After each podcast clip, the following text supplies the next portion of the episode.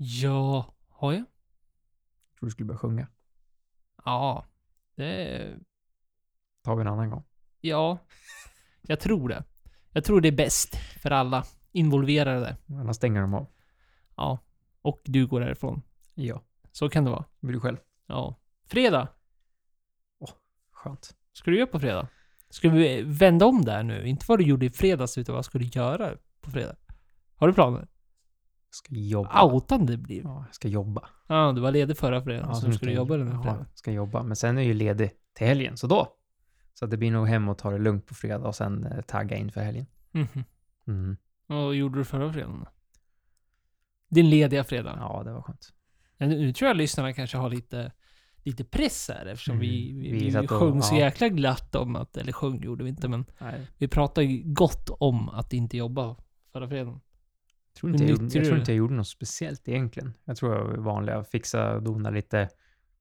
Och sen tror jag jag åt något lätt på kvällen, typ burgare och sånt där, drack, drack någon öl. Sen däremot på lördagen så käkade jag lite middag och öppnade upp två viner och drack tre fina whiskys. Så då, då ja, jag kompenserade fredagen med lördagen. Mm. Kul. Mm. Det blev lite italienska viner. Någon tror någon Barbaresco, eller tror jag det var. Och sen ett Amarone.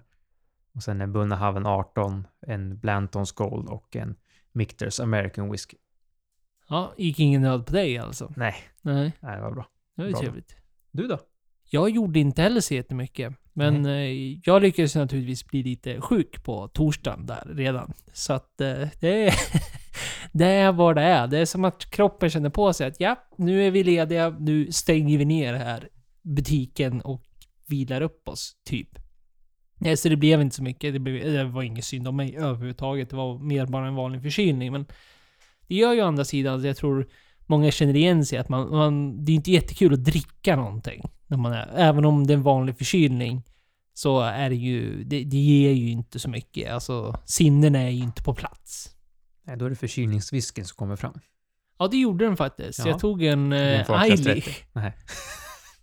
De kostar, de kostar ju, vad, vad gör de? Så här 300 spänn eller någonting. Är ju en, en av de här Ayla Blendsen som finns på typ varenda systembolag. Och en sån rackare har jag vid typ tillfällen som denna. Och en sån fick det bli för, för halsens skull. Men det var ju trevligt. Och sen var jag faktiskt över och drack lite trevligt i, i lördags. Då, ja, var, var bättre, men fortfarande så här lite grundförkyld sådär. Drack lite trevlig belgisk öl. Och mm, någon som var värt att nämna var väl Alchemist. Hette den. Och det var en väldigt trevlig öl. Den var... De klassade den som en brun öl. En brown ale alltså. Men den hade de här efternoterna av typ en krik. Eller någon så här cherryjuicigt efternot. Som den var väldigt spännande och väldigt god. Den tyckte jag om. Tyvärr så köptes den i Belgien, så den går inte att få tag på. Dåligt. Så, så mycket annat som är sådär gott och man tänkte mm, vad är det här? Ja, den, den, Går den här att beställa? den har man gjort förut. Ja, det händer för ofta. Ja, tyvärr. Vi har ett fantastiskt utbud på våra systembolag, men det är, ja, vissa få gånger så, här så önskar man ja, men det här är någonting som fattas. Ja, tänk om de som vi, vi köpte. Kriken och den blond och brun. Vilderen. Tänk om de kom in på systemet. Jävlar. Ja, Wilderen hade... Terridolen, ja. Ja. det, hade, det klarar jag mig utan. Men Wilderen, den var faktiskt speciell. Så att den... Men å andra sidan, det är väl kanske trevligt att de finns där också. Så får man en anledning att åka ner till Belgien och dricka öl som om man inte hade det redan innan. I våra glas, detta avsnitt. Kär återseende från Agitator. Agitator. I våra glas också. Och det är det, vi har två glas var. Ja, men det har vi ju. Vi lyxar till det. Det är ju så. Så här är det Viktor. Att de släpper, är det samtidigt som det här avsnittet släpps? Ja, tionde. Jajamän, på fredag, alltså när det här kommer ut, lyssnar du på fredagen, så kommer de ha släppt Kastanj. Fast Kastanj tänker du då kanske att det här har man ju hört förut. Men det är en liten, lite, lite ändring med detta släpp. Och det är att den är starkare. Den är på 50% istället för eh, 46% som den har varit på tidigare. Och då kanske man tänker, vad gör de här 4 procenten? Säkert ingenting. Men oj vad fel det var. För nu sitter vi här, experimenterar och har oss och erbjuder dig kära lyssnare med en objektiv insikt i detta. Så vi har hällt upp den, eh, vad man säger in quotes, gamla då. Gamla släppet. Ja, det är ju släppet. den första releasen. Första releasen på 46%. Och så har vi den här på 50 som släpps då på fredag. I det andra glaset. Ja, och det är distinkt skillnad. Idag det är det faktiskt. Idag släpps Mm. det. Om du lyssnar på fredag. Ja. Mm. Och det gör ju alla. Ja, ja. Nej, det är som du säger, det är en jättedistinkt skillnad. Speciellt första, jag hällde upp båda och lät dem stå en liten stund. Sen när man bara nosar på dem, det är ju en väldigt stor skillnad på dem. Där redan, på snoken bara. Ja, verkligen. Och det är väl... Nu är det ju neckpour i och för sig. På den här första släpps edition-grejen. Det kanske spelar lite i. Det den här som vi dricker är ju från samplesflaskor, så den har ju blivit överhälld någon gång i historien och luftats mycket på det sättet. Kan man ju argumentera för att den här också har gjort då, i och för sig. Men den har ju legat och lurat lite i flaskan. Så det kanske har en poäng. Det måste vi ta in i det här bedömningen eftersom vi skulle vara objektiva. Ja, man skulle öppnat den tidigare. Den här First Edition. Det är min flaska. Jag har ju druckit den många gånger för att man har haft många bekanta och kompisar som har haft den. Så jag, jag hade ju börjat öppna min. Fast jag tror jag har druckit den säkert 10-15-tal gånger. Har du inte druckit den här så kan man väl rekommendera den. Alltså det är ju en upplevelse om inget annat. Just för att den är väldigt speciell. Och speciell i den meningen att eh, kastanj får inte... eh, I Skottland får man inte ha något annat än ek. Punkt slut. För att det då ska kallas antingen för scotch eller för whisky. Vilket då utlämnar en sån sak som kastanjefat. Och det gör ju lite roligare faktiskt. Det blir Mm. lite mer, lite upprorsmakare. Det lämnar ju ett hål i marknaden så att säga för experiment. Och det är ju någonting som agitator verkligen tar till sig. Och det är ett trevligt, trevligt inslag för att det är något nytt. Även om du är bevandrad i whisky så är det någonting annorlunda. Man ska passa på att testa den här. Nu släpps den ju. Och de har ju tagit slut hyfsat fort, så man kanske får vara med lite då på släppet. Och lyssnar du efter lunch kanske för sent. Men de här brukar ju finnas med på mässorna som är nu under hela det här halvåret som är nu. Alltså det kommer ju, det är ju några mässor som kommer här framöver. Och då brukar de stå där agitator på de flesta och då kan man passa på att testa och smaka. Kul och gott och eh, överkomligt pris också. Absolut. Och ska du då slänga förbi Systembolaget på fredagen och hoppas på att de har någonting kvar i butiken så går den för 599 kronor. Så de har alltså inte, rätta mig om jag har fel, höjt priset. Fast de har höjt alkoholhalten. Jag tror det. Jag kommer inte ihåg vad de Nej, det, okej, det där vågar vi inte ta på sak. Men vi, vi, eh, vi är ganska säkra. Oavsett så är ju 600 spänn inte mycket för en whisky i dagens marknad. Nej, så är det. Inte på 50% heller. EU. Fan, är alltid på tapeten, är det inte så? På ett eller annat sätt. Ja, faktiskt. Saknar man det inte på någon typ av nyhet, ja men då kommer man till De snackar alkohol. Och så lyssnar man på när vi tar upp EU. Men nu är de i farten igen och nu handlar det om American Whiskey. Som då kan redan samma dag vi släpper det här avsnittet, alltså fredag den tionde, komma till att avgöra att tullarna höjs med 50% Du hörde rätt. 50 Alltså man blir, man blir irriterad på ett sätt faktiskt. Att det blir allt är ju dyrare. Det, det, om man inte lever under en sten så har man märkt det. Om man går i mataffären så är det dyrt. Ska man köpa någonting annat så är det dyrt. Ska man köpa alkohol som vi pratar om i den här podden så är det dyrt. Och nu ser det ut att bli ännu dyrare. Och det vi kollar på nu det är ju Forbes som har skrivit det här och det är ju EU och det är ju framför allt eh, whisky från eh, till exempel Amerika och då USA som är på tapeten här med hur, hur den här nya lagen kan göra att det verkligen stiger något enormt ute på hyllorna här i hela Europa. Bakgrunden till detta handlar egentligen om att man hade en tull länge. Men det är ju väldigt nyligen, alltså sen eh, sommaren 2022, så tog man alltså bort den här tullen. Sen, så alltså sen, ja, drygt mer än ett år tillbaka då, så har det varit 0% tull. Alltså att det har varit helt gratis för destillerierna, leverantörerna i USA att skeppa in sin whisky hit till EU om man inte tagit någonting typ av mellanhand där. Innan det så låg den på 25%. Så av politiska skäl, hittan dittan, saker i världen och så vidare så valde man då att nej men vi tar bort den. Vi tar bort tullen helt och hållet. Och nu har det då gått väldigt lång, eh, li, ja, men väldigt lång tid har det inte gått heller, men har du varit en konnässör av bourbon, låt oss säga bourbon, det är väl det absolut vanligaste. Och du har tänkt på att nej men det har inte varit så dyrt. Eller inte så farligt dyrt eller någonting. Nej, och där har du ju då anledningen. Att det gick från 25% sen blev det 0 och sen nu har det varit 0% sen mitten av 2022. Men nu hotar man alltså att då som kommer redan den här veckan, kommer diskussionen, men det skulle inte gå i effekt förrän den 1 januari 2024 ifall det här går igenom. Men att det då kommer till att bli 50%. Vilket då effektivt sett så räknar man ungefär, och så har man tagit fram ett exempel här i artikeln, att om du tar en generell flaska då för 50 euro så kommer den kosta 75 euro. För precis samma flaska. När det här väl går igenom. Alltså det är en stor ökning. Det, det blir ju den här käftsmällen som man inte vill få. Det här när de sitter och smyghöjer, om vi pratar svenska kronor istället eftersom vi bor i Sverige, så är det ju ja, den höjer en 50-lapp där, en 20-lapp och ibland höjer de en 100-lapp. Men om de helt plötsligt höjer 300 kronor på en flaska och så säger vi att det är en enkel bourbon som man faktiskt inte kanske sitter och eftertraktar så mycket. Vi tar, inte vet jag, en Makers Mark som finns på alla systembolag. Den helt plötsligt höjs med 300 kronor. Den, den försäljningen kommer ju bara tokdö tror jag.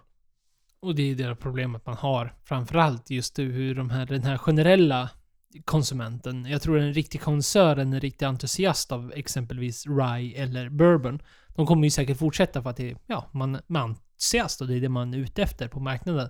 Men det är just det som du nämner, att det är makers mark. De här spontana konsumenterna som köper det för att det vore kul att köpa en bourbon eller något liknande. Kommer ju säkert då avrådas på grund av priset. Att man ser att oh, men en scotch kostar inte lika mycket. Eller ja, något, något liknande så tar man det istället. Och det är ju det man framförallt fruktar nu då. Är, är ju just hur man då ska kunna hålla det här på något konkurrenskraftigt slag. Alltså det, det ser nästan omöjligt ut. Alltså hur, hur, hur man kan öka en tull med 50% bara sådär och lägga på de redan existerande priserna. Det förstår ju vem som helst att det funkar ju liksom inte i längden.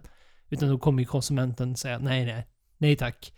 Och då ska man då försöka dra ner det på något annat sätt och det ser man i dagsläget väldigt, väldigt svårt på. Ja, om man är inne på bolaget och bara kikar på bourbon, det finns ju inte jättemycket. Jämför med till USA så finns det ju ja, hur mycket som helst. Går man in på Systembolaget idag eh, så finns det 55 bourbonflaskor. Och den billigaste kostar då 99 kronor om då är en 200 ml Jim Beam. Men fortfarande så är det ju att mycket av det här är ganska överkomligt och det är ganska massproducerat, finns gott i väl, eller gott om i USA. Men medan stiger de iväg tar vi till exempel en Buffalo Trace eh, som då ligger på 399, finns på de flesta systembolagen. En trevlig mixer skulle jag säga. Det är absolut ingen sån här man ramlar av stolen med, fantastisk. Men den är, den är trevlig och god.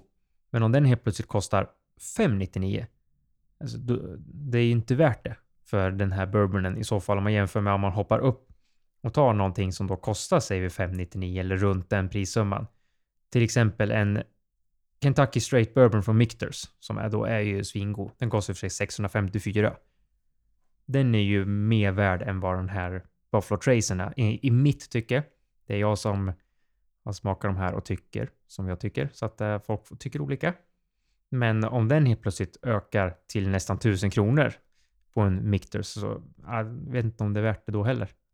Det liksom blir en så absurt dyrt och stor höjning så att det känns som att bourbon som redan inte är så himla stort i Europa för att det finns så lite och vi, det var inte så många avsnitt sedan vi diskuterade att Buffalo Trace öppnar en sån här shop i London för att försöka sprida mer bourbon och liksom få ut mer och få folk, öppna, folk att öppna ögonen för Men sen om det helt plötsligt kommer en sån här ökning, då känns det som att det kommer dö ut lika fort igen.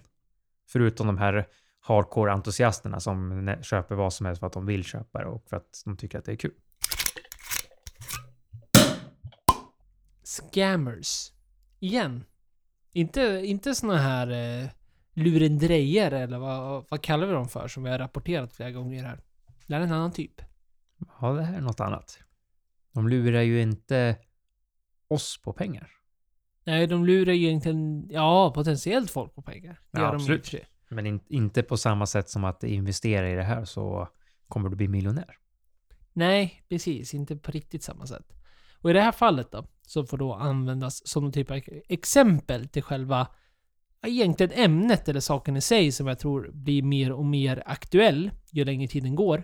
En Michelin-kock, Matt Powell, har då blivit blackmail. Va, vad heter det på svenska? Nu Ja, vad heter det på svenska? Man säger ju blackmail på svenska också tror jag. Gör man det? Tror det. Men det betyder ju någonting. Svartmålad. Svartmålad. Blackmail. Svartskickad på posten. Blackmail svenska. Ska vi lämna kvar det här i podden nu? Bara så folk ser. Får höra hur dåligt det är ibland. Utpressning. Ja. Utpressning heter det. Han har då blivit utpressad av en grupp människor på sig vara. Då att eh, de har lämnat dåliga Google-reviews på hans restaurang. Avsiktligt då att de då i utbyte har krävt pengar. I det här fallet var det inte mycket, det var 50 pund. De då släppte ut bilder, alltså falska bilder på vad då som skulle föreställa maten de fick in. Och då lämnade one star reviews på hans restaurang. Det är ett konstigt sätt att liksom få, få pengar, men samtidigt så vet man ju att de här som har Michelinstjärnor, de gör ju allt för att behålla stjärnan, för det är ju en ganska stor eloge som en restaurang att få det, att liksom... Ja, det, är- alltså, det är ju det är väl det bästa du kan få inom restaurangvärlden, va? Ja men så är det ju. Så är det ju. Och i det här fallet så blir det ju li lite... Det är väl det som gör det här som ett ganska konstigt exempel egentligen. För jag tänker oavsett, har man då hört att det ska vara en Michelinstjärna och Michelin har varit där, man har fått den här stjärnan, då kanske man som konsument eller som potentiell gäst inte riktigt bryr sig om hur Google Reviews reviewsen är. Att man, man går ju då dit för att man vet att det är den här kocken som kommer laga maten. Inte direkt för att man går in på Google Maps och sen får man fram att det är bara, säg tre stjärnor. När det i och för sig kanske då borde vara fem. För att det borde vara top notch i det fallet. Så i det här fallet känns som att de, det, det, det, det speglar ju inte jättebra hur den här situationen skulle kunna varit, även om det är väldigt fel. Men det känns ju som att den här kocken som har, han är väldigt nöjd med sina fem stjärnor. Det är det han berättar, han är ju nöjd att de flesta ger han fyra eller fem stjärnor. Sen om någon går igen en stjärna, att det sänker ju hans medelscore. Det kanske, han kanske är väldigt fixerad på liksom att det ska, allt ska vara top notch hela tiden. Han ska få bra reviews för att det ska fortsätta hålla sig bra. Men jag kan hålla med dig att går man på Michelin-krog så går man inte in och kolla Google reviews. Men själva saken i sig tillhör ju, alltså den är ju väldigt intressant tycker jag. För att jag tror det här är ju faktiskt någonting man absolut kommer säkert se mer utav. För jag tror det finns många där ute, åtminstone mig själv, använder den här ganska ofta. Så man går in och sen söker man efter en restaurang eller bar och sen kollar man efter reviewsen och det kommer styren vart man åker. Alltså åker jag till en helt eh, okänd, vi gjorde samma sak i Belgien exempelvis. Då var det ju ofta vi gick in på Google Maps, kolla vad finns det för bra ställen. Dels för att man vill veta vad som är öppet, vart ligger det någonstans. Men då kommer man ju alltid se de här stjärnorna.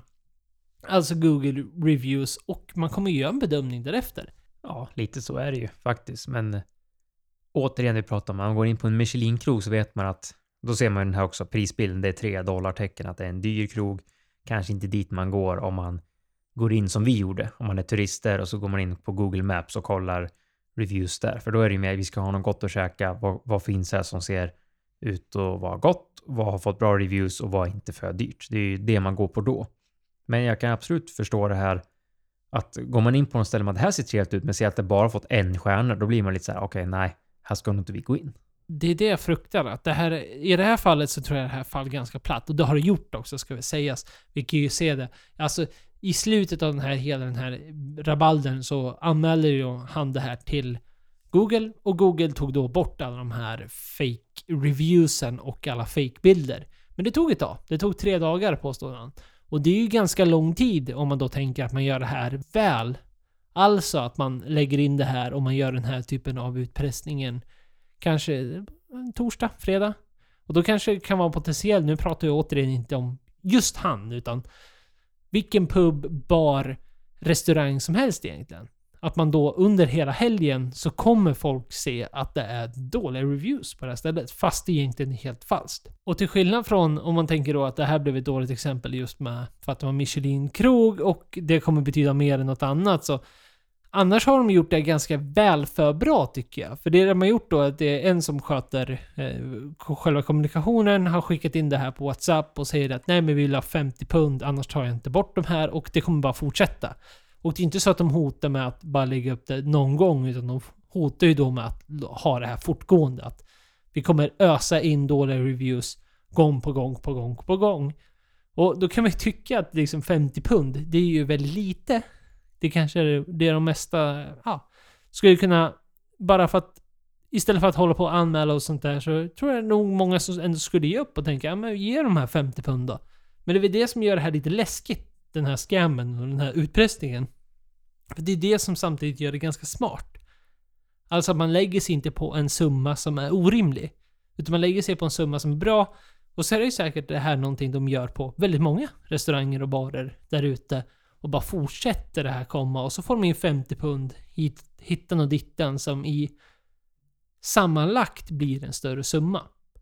Och med AI och allt vad vi har framför, då kanske vi inte ens behöver liksom mänskliga bot eller mänskliga människor som sitter och liksom har sig utan det kommer vara bottar och det kommer vara andra som kommer kunna lägga in de här falska reviews. I hope to get the chance to destroy the snack or alcohol and give you guys one star reviews in Spotify and Apple. I would even do it for free. You're absolutely garbage. Talking shit about Grappa you uncultured piece of unintelligent mishmash of human cells. Jag kan hålla med lite där. Att det liksom blir en, som säger, en bra summa som man kanske ska betala. Men det är ju bra att man inte viker sig. Att man liksom inte säger, ja men jag skiter jag betalar. För då kanske kommer sen igen. Och försöker en gång till och kanske höjer summan då för att veta att man får pengar för det. Så det är bara bra att man anmäler och blir av med alla de här scammers. Det är snart december, Viktor. Det är bra eller dåligt egentligen. Med december kommer mer kyla, mer mörker, mer Snö, kanske. kanske. Vi får se. Vi bor, Aldrig en garanti. vi bor ju ändå i Sverige. Ja, vi gör ju det. Och jag har inte så mycket emot kylan och mörkret faktiskt. Jag, jag tycker ändå, jag är en sån här få människorna som faktiskt tycker det har sin skärm. Ibland. Ibland hatar man det. Men så är det ju med sommaren. Det är inte skitkul när det är liksom så här 34 grader heller. Så att Nej, det kan vara 34 grader och bo i lägenhet med... går inte att sova. Det är Nej. ljust hela nätterna. Det är också sitt... Sina Ja. negativa sidor. Så är det. Men något som kanske argumentativt kan ses som bra eller dåligt händer i december när Livsmedelsverket har kommit ut med nya riktlinjer. Är det, det är väl inte riktlinjer heller, utan det är ju regler. Alltså regler angående markeringar av vinflaskor. Det är, en, det är ju ganska stort. Och det blir väldigt mycket mer... Eh, ska jag säga att det egentligen är det väl bra på ett sätt. Alltså att de, de vill ju få fram att man ska veta allting och att det ska, allt ska stämma och det är liksom... Det blir obligatoriskt nu att du kan inte hålla på och säga att vinet kommer från typ Europa. Utan det ska vara liksom mer hur, hur ledet går faktiskt. Och innehållsvärdet, vad, vad det nu än är där inne. Som många andra livsmedel så är det kanske inget jätteotippat.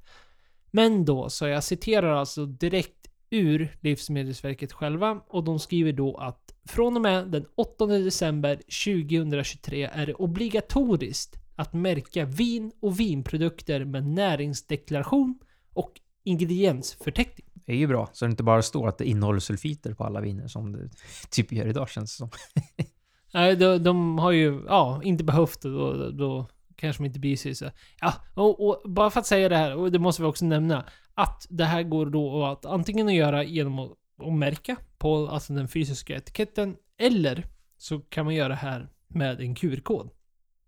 Alltså att du printar upp en QR-kod på flaskan som du sen får då en potentiell konsument möjligheten att elektroniskt gå in och kolla på den här näringsdeklarationen och ingrediensförteckningen.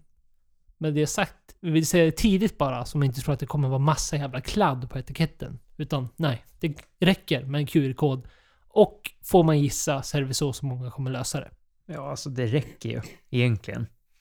Tycker jag med. Är man intresserad och behöver veta, ja, då kan man scanna QR-koden. Visst, det finns fortfarande många äldre som kanske kommer ha problem med det här. Det är ju tråkigt, men då finns det ju alltid bra personal på Systembolaget som man kan fråga och de kan ta fram och de kan hjälpa till att få fram informationen. Annars tycker ju jag generellt att när det så står, allting står klart och tydligt är ju bra. Sen kanske allt i den inre minsta detalj är inte jätteviktigt, men vi diskuterar det här med eller transparenta etiketter, att det står alltså precis typ, tar vi till exempel viner eller champagne som det är, så det är nedlagt eller den är skördad det året eller den, det datumet och den är producerad då, dekorerad då, den är lagrad så här länge, den är lagd på flaska då, producerad då, det är så här mycket av den, så här mycket av den. Det tycker jag är, det ser bara fräscht. Alltså det ser bra ut när det står med på flaskorna tycker jag. Jag håller helt med. Alltså att jag ser inte att någon tycker att det här skulle vara negativt. Förutom kanske branschen som får mer arbete och lägga lite mer pengar på etiketterna. Möjligtvis. Men för det är också värt att understryka alltså att det här med ingrediensförteckningen då. Det handlar inte om att man liksom behöver rada upp med punkt och pricka vilka typer av truvor det har och så vidare. Så är det ju redan. Alltså när du har ett geografiskt liksom... Vad kallas det för? Alltså när du har ett skyddat område inom, inom viner också, då finns det redan vissa krav där på att det ska märkas av de kraven som görs i de länderna och de vinregionerna. Det existerar ju redan. Utan det här är, man kan säga druvor. Kan få stå på ingrediensförteckningen. Alltså de måste med det sagt inte nämna exakt vilka druvor och så vidare.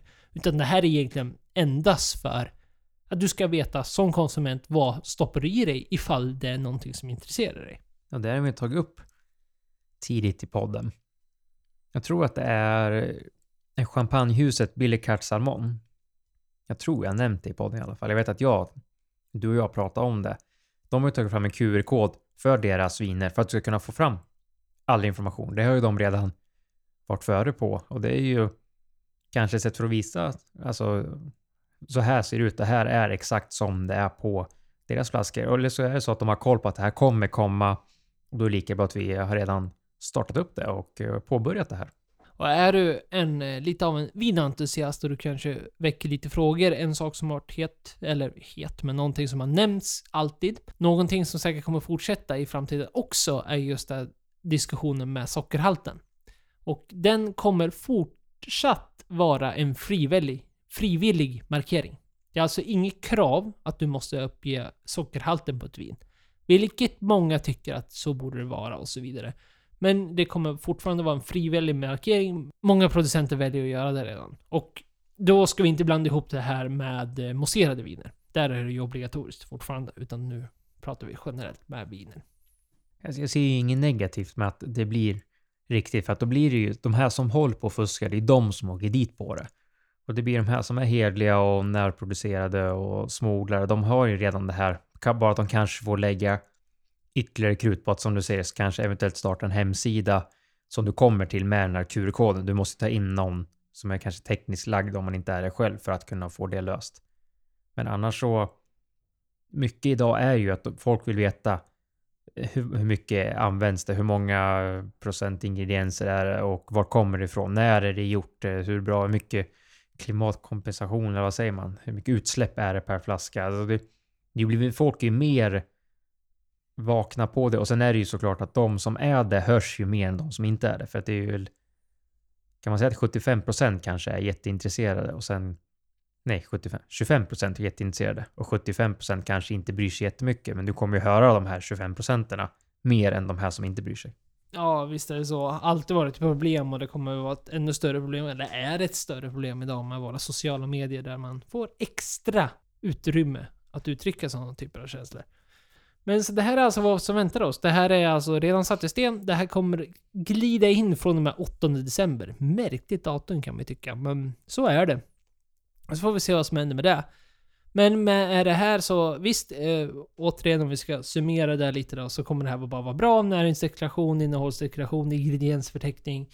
Det kommer vara bra du som konsument om du vill kan ta reda på vad du vill och så vidare. Men det, det, lämnar ju i alla fall lite typer av debatter kvar där ute. När vi väl pratar om etiketter och markeringar. Sockerhalten är en.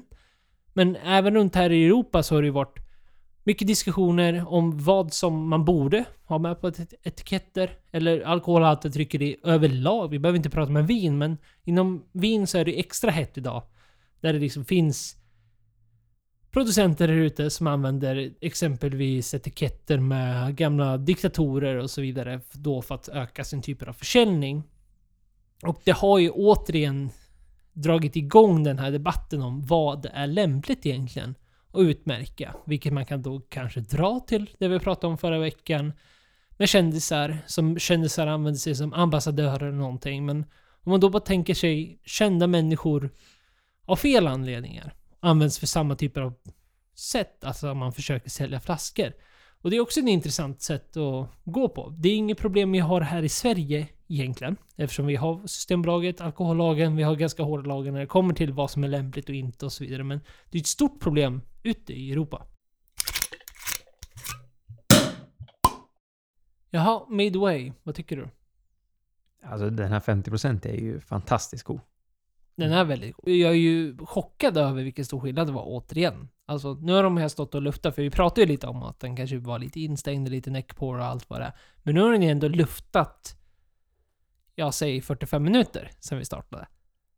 Och jag får ändå uppdatera som att 50% är märkvärt bättre. Ja, absolut. Det märks hur mycket det gör faktiskt för alltså, med lite extra procent. Och det är inte jättemycket heller. Alltså, det är bara 4% extra, men det är ju en markant skillnad tycker jag. På dem. Ja, verkligen. Och det är kul att liksom ha, ja, återigen just det här experimentella, att vi har den, vad man då pratar om, vi pratar ju, nämnde lite om det hos Scotch. De har ju två regler att förhålla sig till. EU har ju skrivit regler när det väl kommer till whisky, vad som får kallas för whisky, men så har ju skottarna själva då en som förhåller sig till vad man då kallar för Scotch. Så de har ju två regelverk att försöka hålla sig till och försöka Ja, någonstans där. Och vi pratade just om det, att eh, de måste ligga på ek, är en sak. De måste alltid ha malted barley, vilket gör att de kan ju inte göra en rye, exempelvis. En Rock rye. De, de har ju, på gott och ont, de bevarar ju sin tradition, sin urtradition, men de missar ju såna här typer av liksom experimentella saker, som är väldigt trevligt. Och det har de ju ändå, tycker jag, blivit bättre på. Det är många som börjar sätta sig upp mot det här att liksom kunna göra bättre och roligare uttryck än att det är sherry cask, bourbon cask och sen är det några port cask till exempel. Men jag tycker att det kommer mer och mer sådana konstiga slutlagningar som faktiskt ger, ger lite en annan smak. Det händer någonting mer. Och det kan ju vara ett litet avtryck för att folk börjar säga emot den här whiskyindustrin för att det inte ska vara samma och samma hela tiden. Nej, och där är jag nog, måste säga att jag är lite delad faktiskt. För jag tycker, samtidigt som att det vore kul ifall skottarna skulle få öppna och kunna göra vad de vill. Men samtidigt så tycker jag ändå att man kan vända på det där. Och se chansen andra typer av producenter och tillverkare runt om i Europa och i USA. De är i och för sig också lite begränsade beroende på vad de ska göra dock. De är inte lika strikta som skott, skottarna måste ju ändå ha det mest liksom strikta regelverket som finns där ute. Ja, det tror jag faktiskt. Det är inte jättekul att producera i Skottland. Man har lyssnat på lite olika podcast och man har läst intervjuer och sådär. Alltså du startar upp det. Det är inte bara en dyr marknad att starta sig in i och sen är det så mycket regler du måste hålla efter. Annars så kan du bli nekad. Så mycket sånt här, som du säger, det här med att det får kallas scotch. Att du kan ju lagra en whisky i tre år i Skottland. Sen kan du skicka över den till Irland eller säg till Sverige. Så kan du lagra den här i 30 år. Det kommer fortfarande bara vara en treårig scotch. Vore det inte kul dock att se om någon alltså så här, tokvänder det här. Agitator ska jag ha eloge för att de försöker. Jag tror det är en stor del av deras marknadsföring i varje fall. Att man försöker vara helt nytt alltså, nytänkande på det sättet att man försöker marknadsföra sig som något annat än whisky i den bemärkningen som väldigt många fortfarande håller ju kvar vid Skottland. Och det kommer väl inte sluta heller på en, på en väldigt lång tid. Men att ingen har liksom riktigt slått igenom så här att vi gör något helt annat som agitator gör. Det vore ju kul att se någon sån typ av aktör mer större globalt. Även återigen, jag tror att agitator går mot det. Och de försöker nog nå den typen av nivån för att komma dit. Men är det inte sjukt egentligen hur många det är som har försökt att efterlikna skottarna? I den meningen att man försöker göra saker och man marknadsför det som att det ska vara som whisky, som scotch. Istället för att helt bara tokvända på det och tänka att nej men det här gör vi... Det här är inte scotch liksom. Förstår du vad jag menar? Ja, att, ja, det är liksom säger. Alltså göra något helt annat för att försöka få... Du får en annan uppmärksamhet och sen är det ju att du, du, du gör ju många upprörda av de här gamla stollarna som sitter och bestämmer i Skottland för vad som ska vara rätt och vad som ska vara fel. Men jag vet inte. Det är, en svår fråga för att det är, det är bra att regler finns. Är det ju. Annars kan ju folk göra vad de vill. Men att regler finns ju även där för att eh, bändas lite på. Ja, och de förhåller sig ju verkligen till någon typ av... Ja men det, är ju, det blir ju nischat på ett sätt. Det bevarar kvar den tradition de har och så vidare. Och sen, jag ska inte säga så heller att man sitter här och tänker att varför har ingen gjort så? Det kanske finns många producenter där ute som har försökt gjort det precis som jag pratade om. Att man försökt marknadsföra sig som något annat. Vi vet ju, jag menar praktexemplet i Sverige är ju Mackmyra exempelvis som från sen dag ett bara varit vi ska göra svensk whisky. Och de fortsätter ju än idag. Men de provar med björksav och det. De körde med svensk rök och svensk ek och allt vad det var. Och verkligen... Ja men nu kör vi svensk whisky. Vi försöker inte efterlikna något annat heller. Ett redan vinnande koncept som, som scotchen är. Men det är ändå kul att tänka sig så här, vad, vad skulle de kunna göra? Skottarna. För något, någonting säger mig att de, ja, de kanske inte har lagt så mycket tid på att experimentera heller i och för sig eftersom de har förhållit sig till de här regelböckerna. Men vad de skulle kunna åstadkomma. Med den kompetensen som finns där menar jag. Inte då för att liksom klanka ner någon annan producent eller något sånt där som inte är från Skottland. Men de har ju traditionen och de har historiken, de har kompetenser. Det går inte att säga något annat. Så att med, med ett större regelverk så kanske de skulle hitta något helt fenomenalt. Ja, jag tror faktiskt det. Att eh, de måste liksom släppa lite på det. Och sen att, jag vet att folk diskuterar, varför finns det typ inga whisky som är slutlagrade på det här eller det här? Och det kanske är för att de har testat tidigare och det inte funkade, eller för att det var inte lika bra producenter som vågade testa och sen flög det inte och sen har man inte gjort det igen. Utan nu att de försöker öppna upp för att se vad som händer.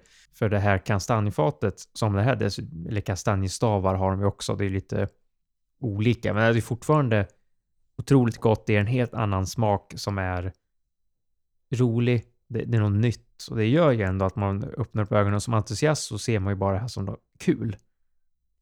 Än att det liksom det är samma som jag sa tidigare.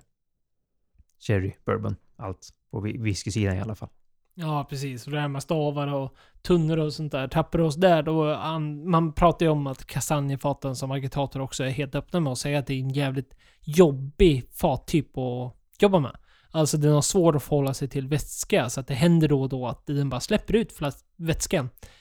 Den tar inte till sig på samma sätt. Det är inte samma praktiska sätt som ett ekfat har, vilket säkert har sin bakgrund till varför ekfaten är någonting man används för att det alltid har funkat.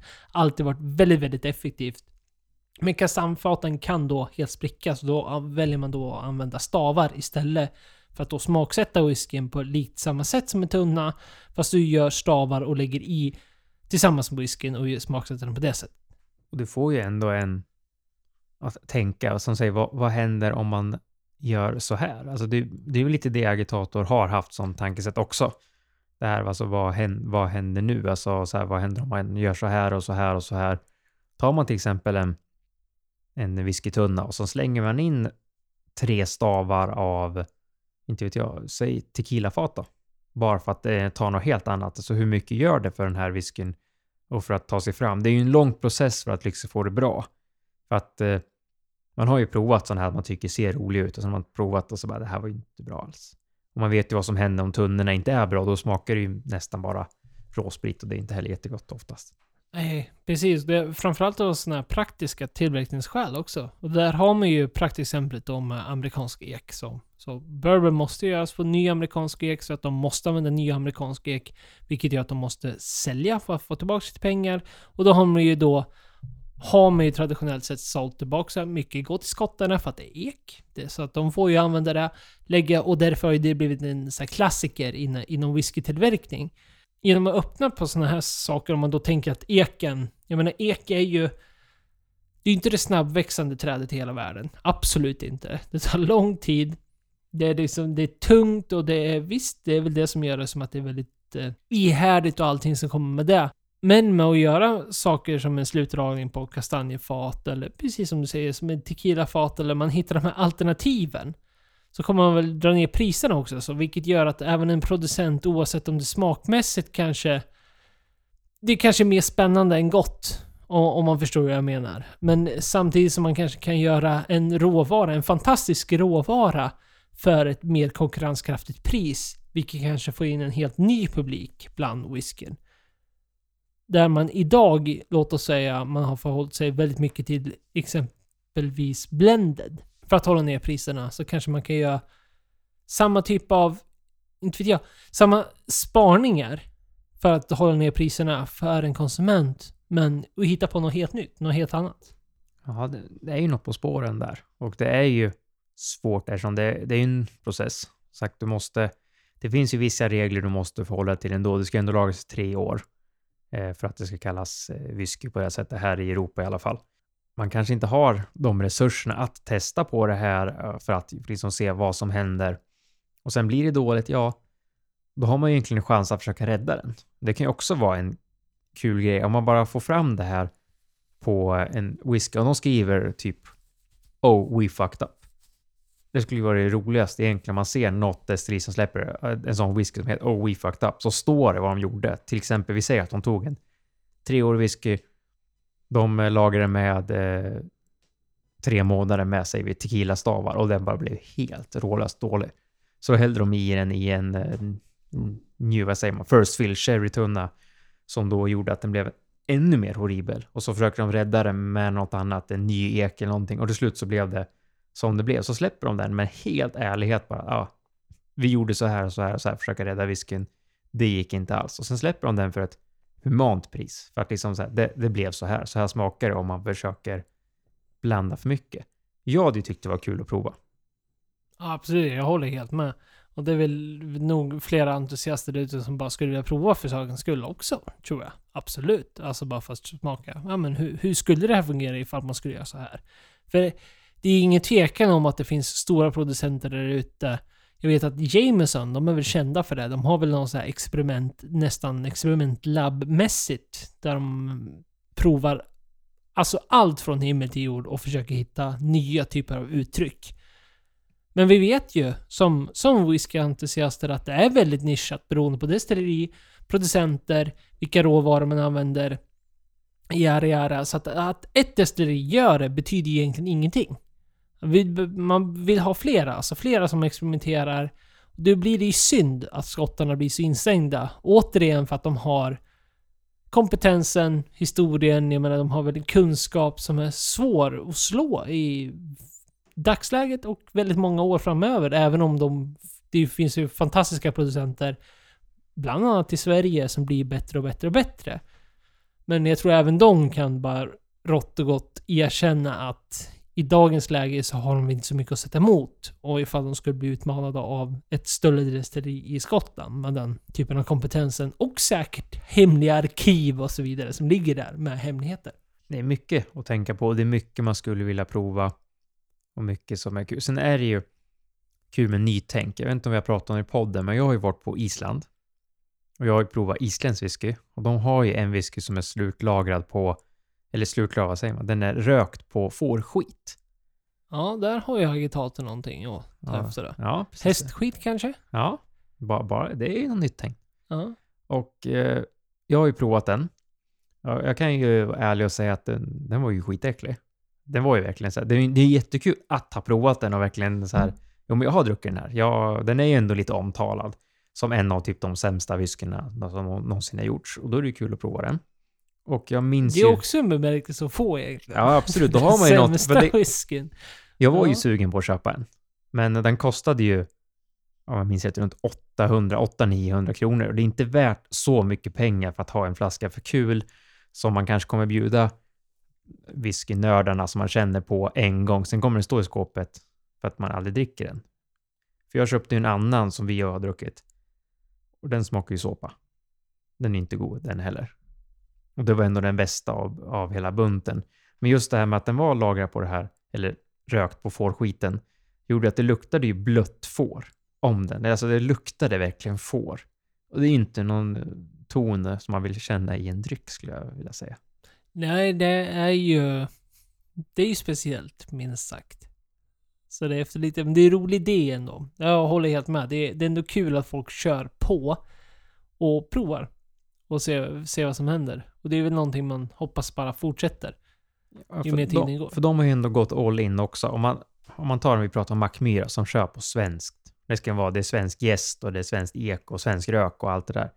Så var ju, på Island försökte de ju använda så mycket isländskt som möjligt. Så jag tror också de körde ju någon, de, de hade ju liksom eh, flera drycker, inte bara whisky, men de hade ju något annat istället för någon annan krydda i ginen som också gav en annan smak. Jag kommer inte ihåg vilken det var de bytte, eller bytte ut, de ersatte med någon annan som fanns mer av. Ja men sånt där, att de liksom har försökt också använda så mycket som möjligt som finns på Island och han var ju ärlig och sa det, det finns inte mycket träd. Det är mycket mossa och sten. Och det är ju det de har.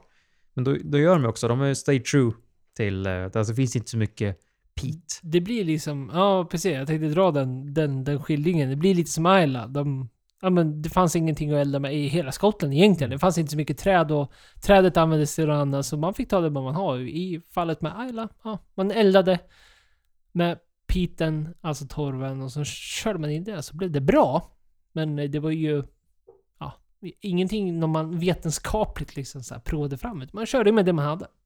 Det är jättekul och det är roligt. Och ser man det här på en mässa är ju bra, alltså, eller på en bar.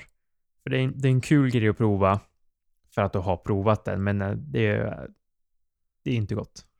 Är det någon som tycker att den är god att prova den får ni gärna höra av er och säga det. Att jag, jag tyckte den här var väldigt god speciell, men alla jag har pratat med har ju sagt detsamma egentligen. in med en entrecote, en Margot och sen lite fårskitswhisky till det. Vilken middag! Gud, den där whiskyn skulle bara lukta död på allt annat tror jag. Det skulle bara lukta skit. Veckans släpp! Ja, äntligen. Mer släpp. Det var ett årglas. Ah, så nu. Lät nästan som det var fullt första gången. Undrar vem som var full? Och han som var för glaset kanske. Man undrar. Nej, men det är släpp. Igen. Och det är mycket släpp. Det har varit mycket släpp. Vi har varit eh, lyckligt lottade. Ja, de alltså det finns alltså. Vi sitter ju med de här släppen som du säkert tänker. Och så tittar man igenom vad som kommer och så sitter man och tittar och man scrollar, scrollar, scrollar, läser sig in, hittar något intressant, börjar läsa på om det och så vidare. Det är helt jävla omöjligt nu de senaste veckorna, måste jag säga. Alltså, ja, inte för att låta som en broken record som man säger på utrikiska, men ja, gå in och kolla själva alltså. Det vi kan verkligen inte understryka det för mycket, för att det finns så mycket trevligt för alla. Inte bara en sort typ av entusiast. Utan kvittar ifall du är whisky, vin, öl.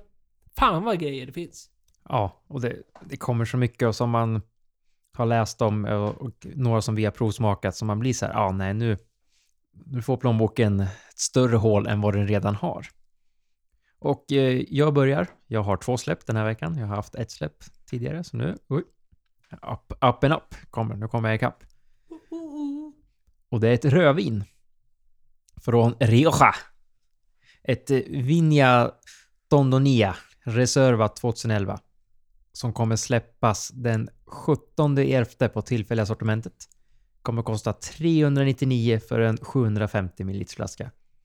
Och jag vet inte om vi har pratat om den här tidigare, om den har släppts tidigare när jag har pratat om det. För jag har ju köpt den här eh, några gånger. Jag har provat någon och jag tycker att det är ett, det är ett bra Rioja-vin för inte så mycket pengar och det är en bra producent. Har gjort mycket bra, får liksom många bra recensioner när man läser om det. Och eh, vi drack ju Rioja förra avsnittet. Och vi eh, det är ju, det är ju bra vin. Alltså Rioja gör bra viner. Det är bra. Det är gott. Och det passar till mycket. Jag tycker liksom det är så här, så vet du inte vad du ska ha till maten och ta fram en Rioja för det kommer troligtvis funka till maten du äter. Kanske inte om du äter fårskit, men annars. Då kan du ju alltid köpa en flok. det, det isländska whiskyt. Det här är ju i alla fall, alltså det här Vinja Tondonie, det är ju, när det grundades så var det ju en spanjor som då hette Don Rafael López de Herida y Landeta som då hade studerat på de franska vingårdarna och sett hur de eh, gör för att liksom tillverka det här vinet som då har fått väldigt bra recensioner. Ska inte du göra samma med den isländska whiskyn då? Bara gå dit och studera hur de liksom lägger fram fårskiten. Hur det integreras med drycken och kulturen och så vidare. Det tycker du kan göra. Absolut. För poddens skull. För poddens skull, ja, ja, ja. Så att eh, nu kommer jag vara absent i tre månader. Måste vara i Island, studera hur de tillverkar. Kommer bli bra det här. Kan vlogga om det. Mäktigt. I alla fall, det är fjärde generationen i den här familjen. Bra vin, bra pengar. Tycker inte 399 är för dyrt för ett bra Rioja-vin. Släpps den 17 i 11. Spännande! Alltid gott med Rioja. Jag fortsätter med en öl dock. Skräll. Men lite nära vin. Ja, skräll. Det är en Barley Wine i varje fall. Ja, det är gott. Och det släpps av inte mindre än OO. OO, OO. OO. OO ett bryggeri från Göteborg som så många andra bryggerier vi har här i Sverige kommer från hantverkshuvudstaden, må vi väl ändå kalla det för.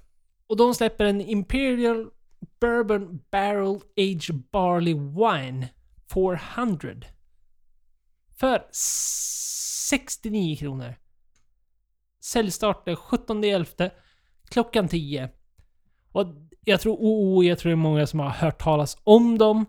De är ett ja, men ganska väletablerat, ganska, de har ett väl etablerat hantverksbryggeri här i Sverige. Så är det bara punkt slut. Du har säkert kommit över några av deras uttryck. Jag tycker de gör väldigt bra öl.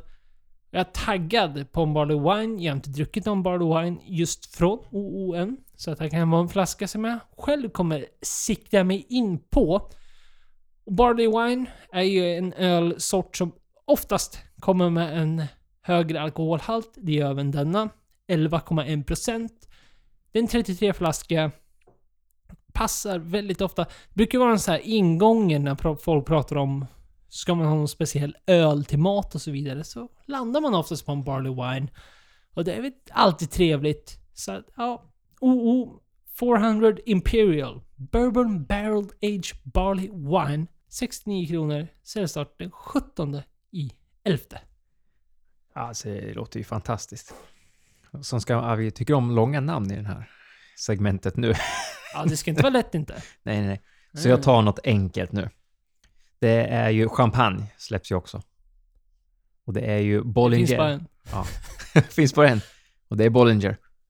PN AIC 18. Och det är deras eh, 100% Pinot Noir som släpps från eh, Grand Cru Bin AI.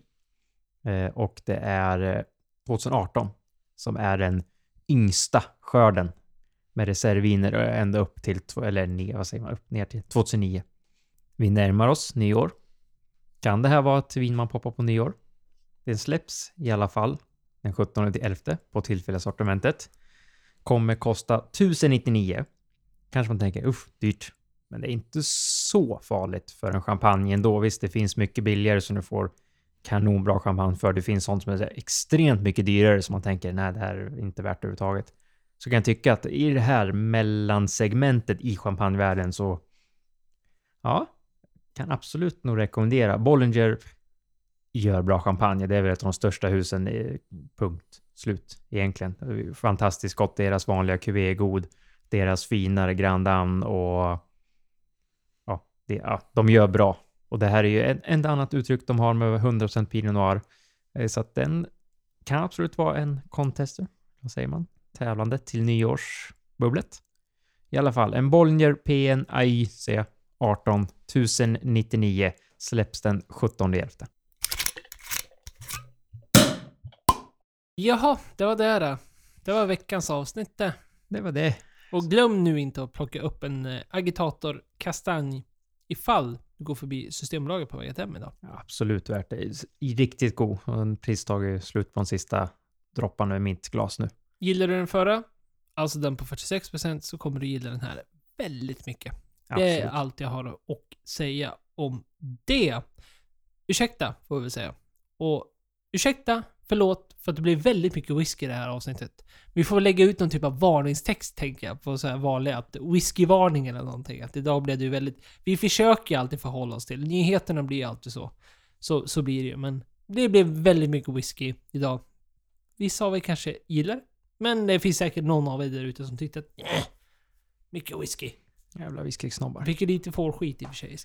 Ja, precis. Ja, nu blir jag nyfiken här. Ja. Med det så har vi nog inget mer att tillägga för detta avsnitt, utan att eh, vi kan nämna att eh, för de som bor i Mellansverige eller kanske ska på någon mässa här i närtiden så ska vi till Örebro öl och whiskymässan på lördagen den 25